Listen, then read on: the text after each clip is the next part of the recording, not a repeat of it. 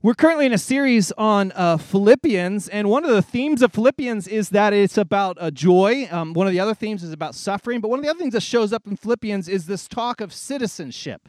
Uh, it's uh, later on in Philippians, but it shows up in today's passage as well. And so I want to talk a little bit about what it means to be a citizen. To start, uh, let's just keep it, let's bring it home um, and ask the question how do you become an American citizen? Well, as you probably know, you got to take a test as part of the very probably more involved process than that, but there's a test and there's a practice test online. So I went and did that. There's about 20 questions, and I took the first eight, and I'm going to share them with you to see if you guys could become American citizens. And I will tell you, they're pretty easy. You should know most of them.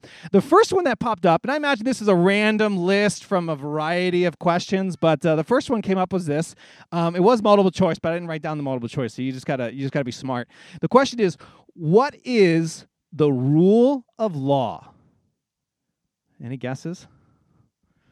If it was multiple choice, you might you might be able to get it. I got it in multiple choice, but I didn't write them down.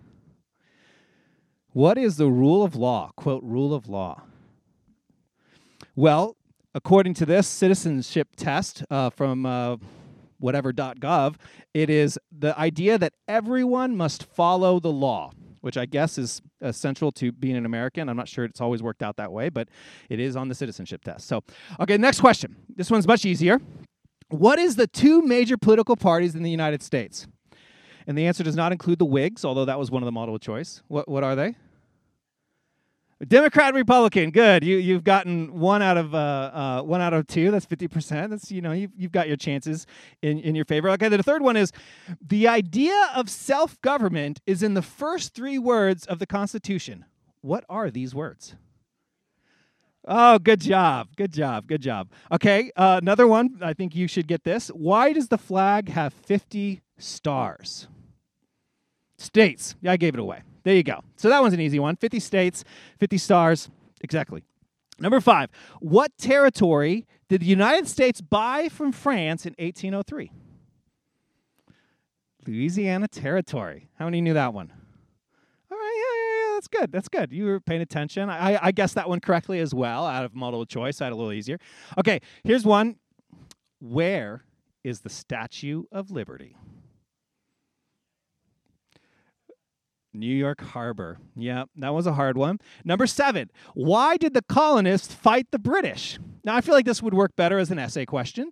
Um, uh, because I imagine it's probably, you know, a fair amount of historical interpretation involved in this, but it's not. It's presented as a multiple choice because hashtag American citizen.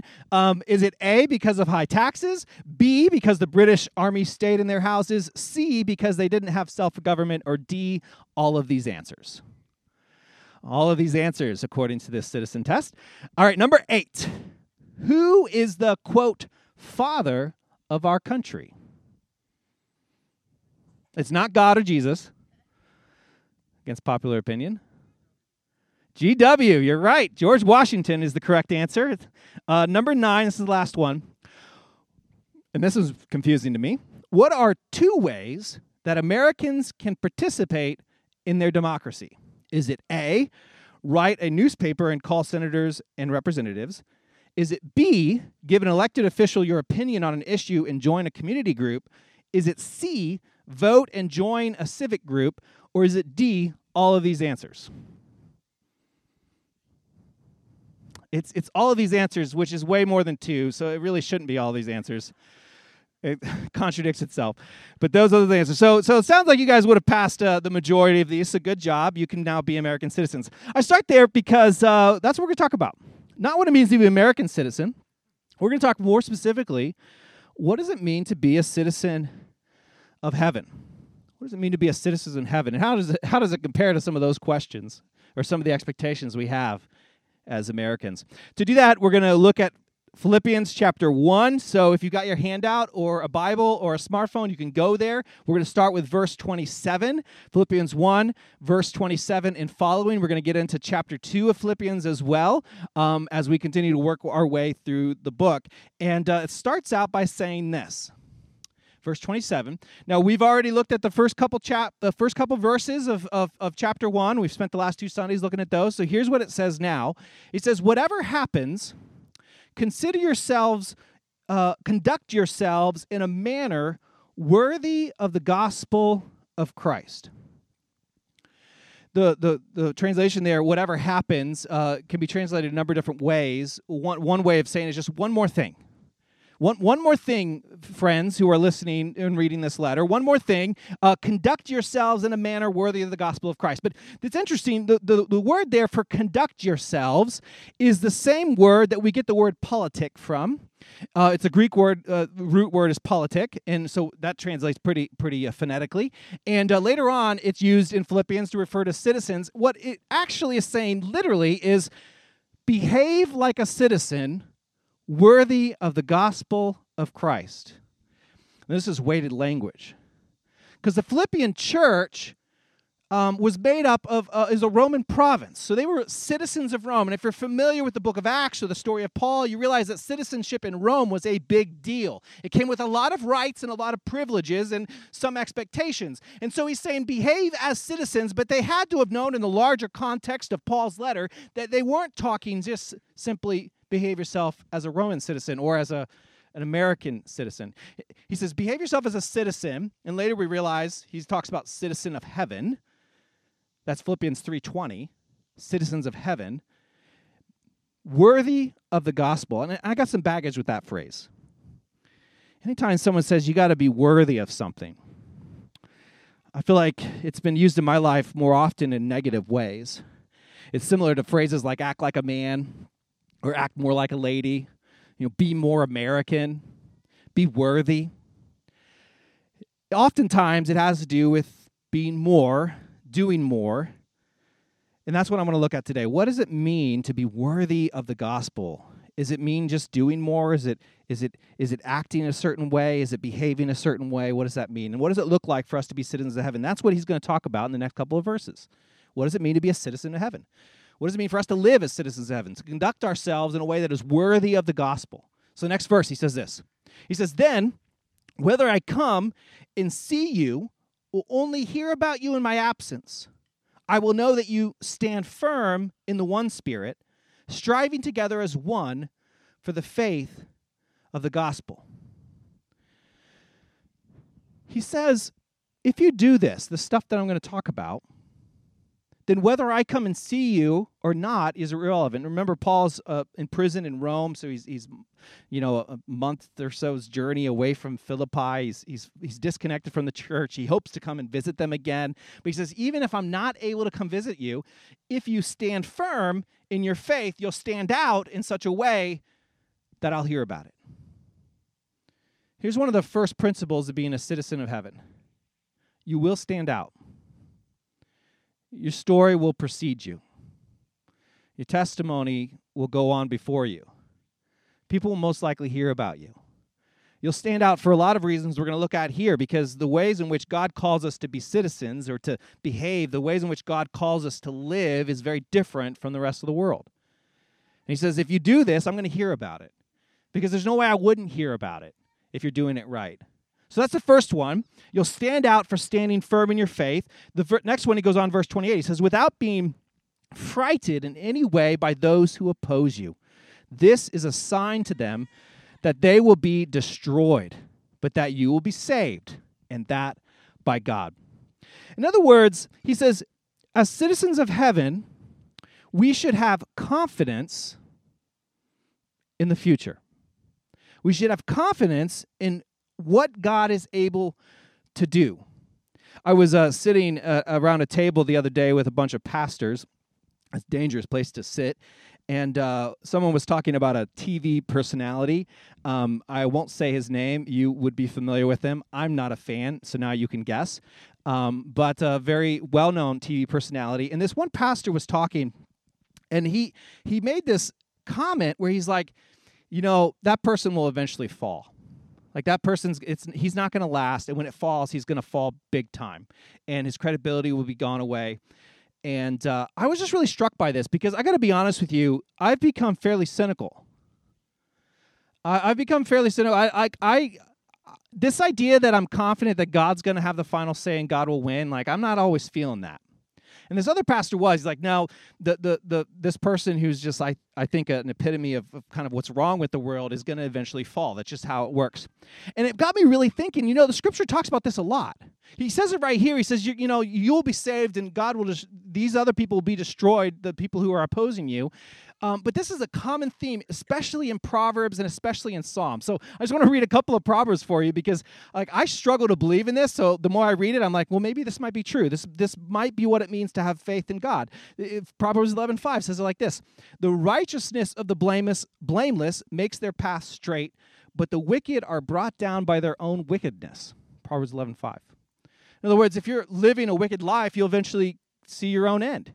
Proverbs 28:10 says this, whoever leads the upright along an evil path will fall into their own trap, but the blameless will receive a good inheritance. Proverbs 11:23 and 24 says this, the desire of the righteous ends only in good, but the hope of the wicked only in wrath. Do you, do you, see? It's this kind of conversation that if you're doing what you're supposed to be doing, it'll ultimately work out, and God is on your side, and you love will eventually win. God will eventually win. But if you're if you're living a wicked life and you're doing evil, like that'll you, your fall is imminent. Proverbs 11, 24 says, One person gives freely that gains even more, another withholds unduly, but comes to poverty.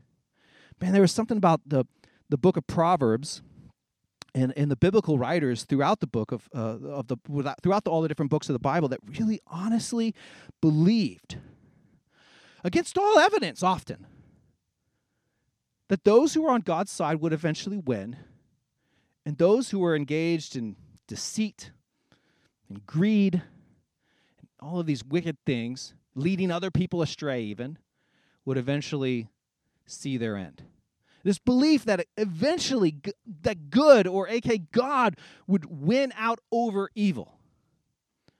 And I have to ask this question.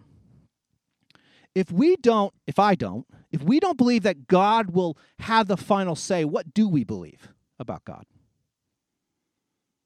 If we can't come to a place where like, you know what, God's actually going to have the final say here. If we can't say that, then what, what is it that we believe about? What does that say about our view of who God is and what God is capable of? Do we believe in God at all? Or just in a set of principles that this world isn't interested in?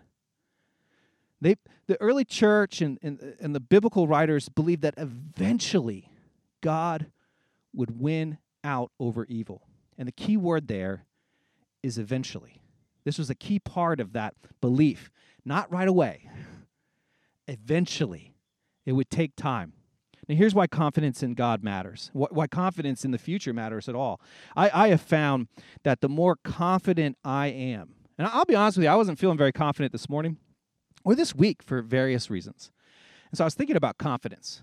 Um, and, and, one of the things you see in Paul's letters is an immense amount of confidence in who, who God is. And there's been seasons in my life where I've had that confidence, and other seasons where I've not been so confident.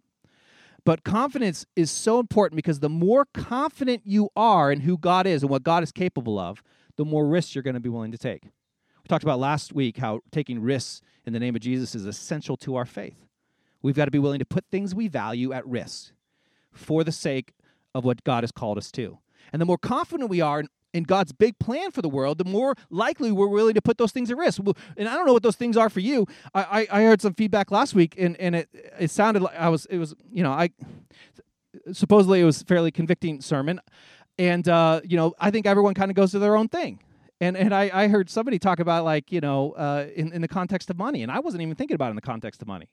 Just just full disclosure, money money doesn't like money's numbers to me. It doesn't like I just it I it's not a hold up for me and I'm not bragging. I'm just saying, like, I, my brain thinks differently, and I, money's like not a big deal. We got to have enough, and then when we do, we try to give it away. And and Alyssa knows this to be true. Like, I don't even think like who cares. Like, there are a lot of other things that I value more than money, and it's my time and my presence, my energy, and and I've got to be willing to put those things at risk. And I don't know what it is for you. Maybe money is the thing for you. Maybe it's your time. Maybe it's your family. Maybe it's the future of your children. That's one of those for me. I really stress about what Finn is exposed to and and, and, and, and what risk I put him in. And we've put him in a fair amount of risk just choosing to live where we live. But the more confident I am in who God is, the more I'm willing to take those risks. The more confident in who God is means the more creative I can be, the more resolve that I have in the midst of suffering, and the more joy I can have in the midst of suffering. I think it's essential. And this is why it's important because being a citizen of heaven, even one confident that God will win in the end, that love will win in the end, doesn't mean that it's free of suffering. Look at the next verse, verse 29. For it has been granted to you on behalf of Christ Let's just pause there for a second. He says, Here is God's gift to you. That's that's the word here, granted. Here is God's God has this wonderful gift for you. Friends, like you, you all get a gift. Think of like Oprah's like you get this and you get this and you get this. God has granted this to you not only to believe in him, which is great, but also to suffer for him. You're like, can I put that gift back under my chair? you know, like I don't want to I don't want that gift. No, it has been granted to you to suffer for Christ, since you are going through the same struggle you saw I had, and now here that I still have. We're not told what that suffering is for the Philippian church, but we are given some clues. He says, You saw the same struggle I had and the struggle I currently have. Well, we know Paul's struggle very clearly. Paul is currently in prison because his proclamation of the gospel. And if you go back to the book of Acts and you look at Acts chapter 16, you can see what happened when Paul was planning the church in Philippi. It's a fascinating, beautiful story. Paul runs across this uh, wonderful woman by the name of Lydia. She was uh, a business owner in the Roman world, which was a big deal. Um, and she would have been upper to middle class, if not uh, upper class, because she was a dealer in purple cloths. So she was like a Rolex dealer, or uh, what's an expensive purse? Coach. She was like she she sold Coach. You know, she built them. You know, like she was she was the CEO of Coach. Like she she dealt in purple cloth. That's what it says in, in Acts chapter 16. And, and if we understand the context, that meant she dealt in really fine materials that were that the wealthy would pay so here's this woman that's an upper middle class a business owner in a Roman world where women didn't own business. And uh, she meets Paul at a place where people would go to pray. And she comes to choose to follow Jesus. And then she invites Paul into her home. When most likely she becomes a leader in the early church and she it becomes the home of. So that's one story. And then right after that, Paul's walking through the city of Philippi and he runs across this little little girl this little girl had an evil spirit who allowed her to tell the fortunes of people, and she was a slave. And Paul wasn't really interested in doing much about it, but she wouldn't leave Paul alone, as if to say, please, you know, please do something, Paul. I kept following Paul along, and Paul eventually cast the evil spirit out of her. And uh, there's this really great line. It says, once her owners realized they couldn't make money from her anymore, they got upset with Paul. I'm paraphrasing.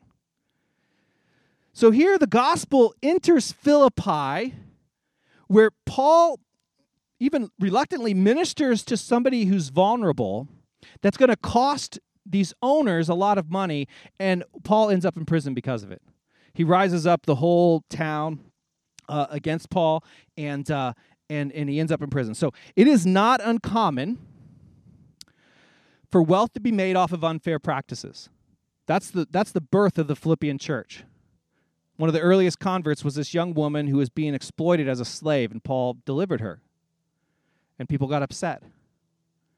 And when Christ is introduced into community, this is challenged. People making money on those unfair practices are going to get upset. So I want to remind us that when we talk about suffering for Christ, we're not talking about, you know, because we had a bad day or because uh, terrible things happened to us outside of our control. The Bible has plenty to say about that, but that's not what we're talking about in the early church. We're talking about getting into trouble or ending up in prison because you pushed back against the powers of this world. That's what happened to Paul in Philippi. That's why Paul ended up in Rome in prison. And he's saying that same, same thing is still a problem in the Philippian church. Now, let's step back and just have a conversation real quick. America's great sin is making money from unjust practices. True or false? It should be a citizen question. Uh, specifically, slavery, free labor, that made a lot of people very wealthy. So slavery is a product, and this is a phrase that I've learned from our multi ethnic IQ training, so I encourage you to write it down and remember it as well. Uh, slavery and racism and these types of things is a product uh, and is fueled by the indiscriminate pursuit of wealth at the expense of others. So just think about that phrase the indiscriminate pursuit of wealth at the expense of others. Slavery, racism today, this young girl in, the, in Philippi at the birth of a church, the indiscriminate pursuit of wealth at the expense and exploitation of others.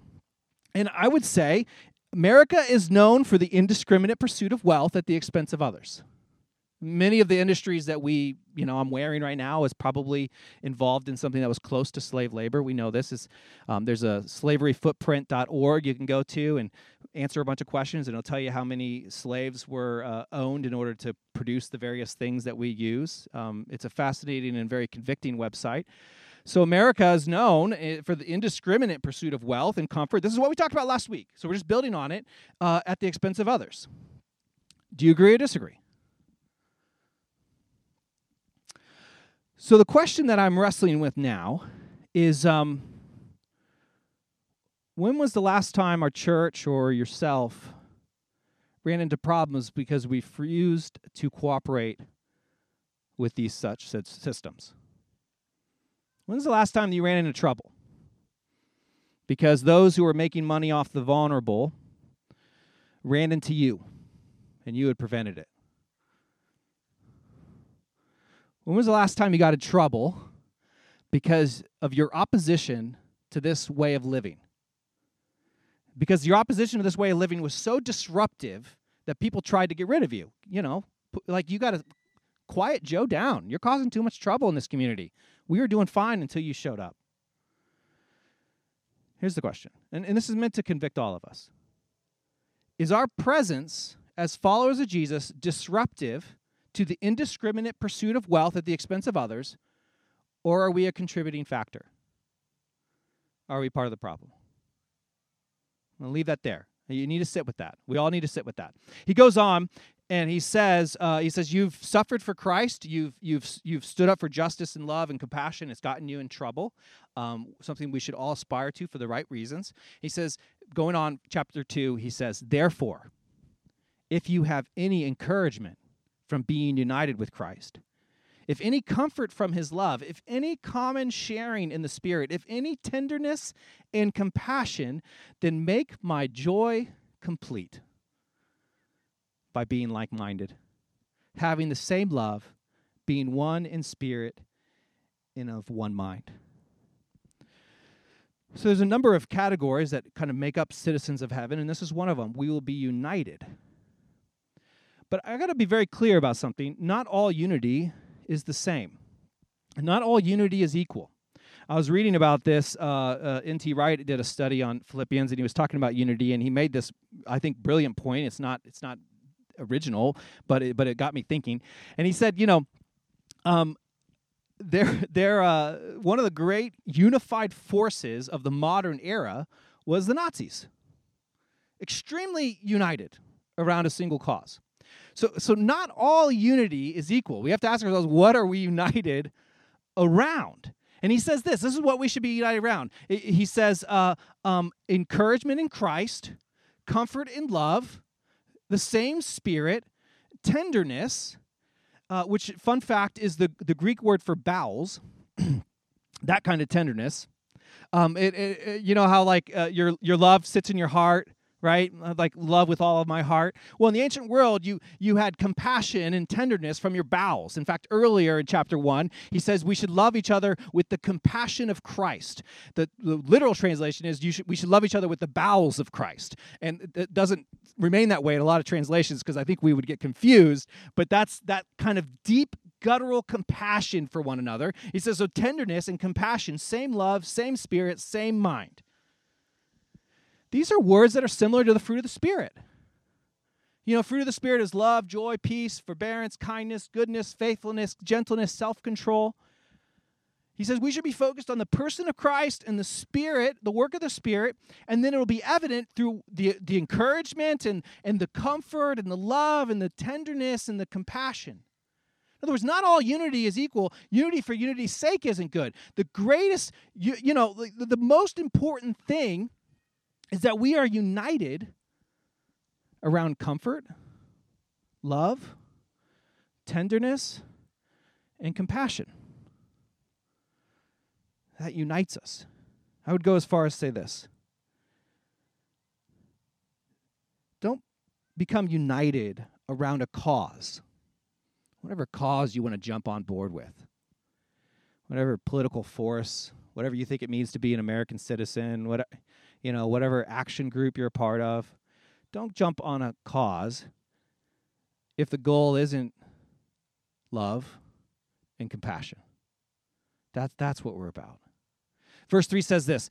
He goes on and says, Do nothing out of selfish ambition or vain conceit. Rather, in humility, value others above yourselves, not looking to your own interests, but each of you to the interest of others. So, the sixth thing that makes up a citizen of heaven is that we are selfless and we are humble humility wasn't a virtue in the ancient world. Sometimes we think of it as a virtue. That's a that's a that's a product of Christianity, if we're honest. Um, it wasn't uh, in the ancient world. It wasn't in the Roman Empire. Humility was not something that you aspired towards. Humility was equal to humiliation, and now we view those differently. We say, well, we don't want to be humiliated, but we should be humble and put others above ourselves. And we see that as a virtue, and it's because of the person of Jesus and the letters of Paul and the Gospels. Um, and, and I love this because at the very beginning, we were asking the question, what does it mean worthy of the gospel? And so many times, as I said, worthy of something usually means like becoming more, becoming better stepping up the scales, you know, going upward. And what we find here, and you're going to see it even more in the next passage, which which uh, is is for next week, that being worthy of the gospel isn't about going up; it is about going down. Being selfless and being more and more humble. Being willing to put others' interests above ourselves considering the pain and the difficulty and the injustice and and caring about that. It's about being less and loving more and becoming humble and lowering yourself. That's the upside down kingdom way of being worthy. So here's the citizen heaven test. Uh, being a citizen of heaven means this is it A, stand out for standing firm in your faith? B, be confident in God and God's plan for the future. C, be willing to suffer in Jesus' name. D, being united around love and compassion in the name of Jesus. Or E, be selfless and humble. Or is it F? All the above. All the above. Let's pray. God, we come before you and we give you thanks. We ask that your uh, the words that uh, Paul uh, penned to the Philippian church would continue to inspire and challenge us. God, you have called us to good trouble. Forgive us for those times where we avoided trouble in the name of comfort, in the name of putting ourselves first instead of others. God, give us such great confidence in your work in our lives. That we would step out, become advocates and voices for those who don't have it. That the systems of this world, the ways in which it exploits people, would find us a nuisance. Help us be the right kind of nuisance. Not that we are trying to cause problems in this world as if we can't live at peace with all people. Lord, we want to live at peace with all people. But Lord, when there is injustice, help us be a nuisance. Give us courage. And give us wisdom to discern as you as you said earlier. Give us wisdom. In your name we pray. Amen.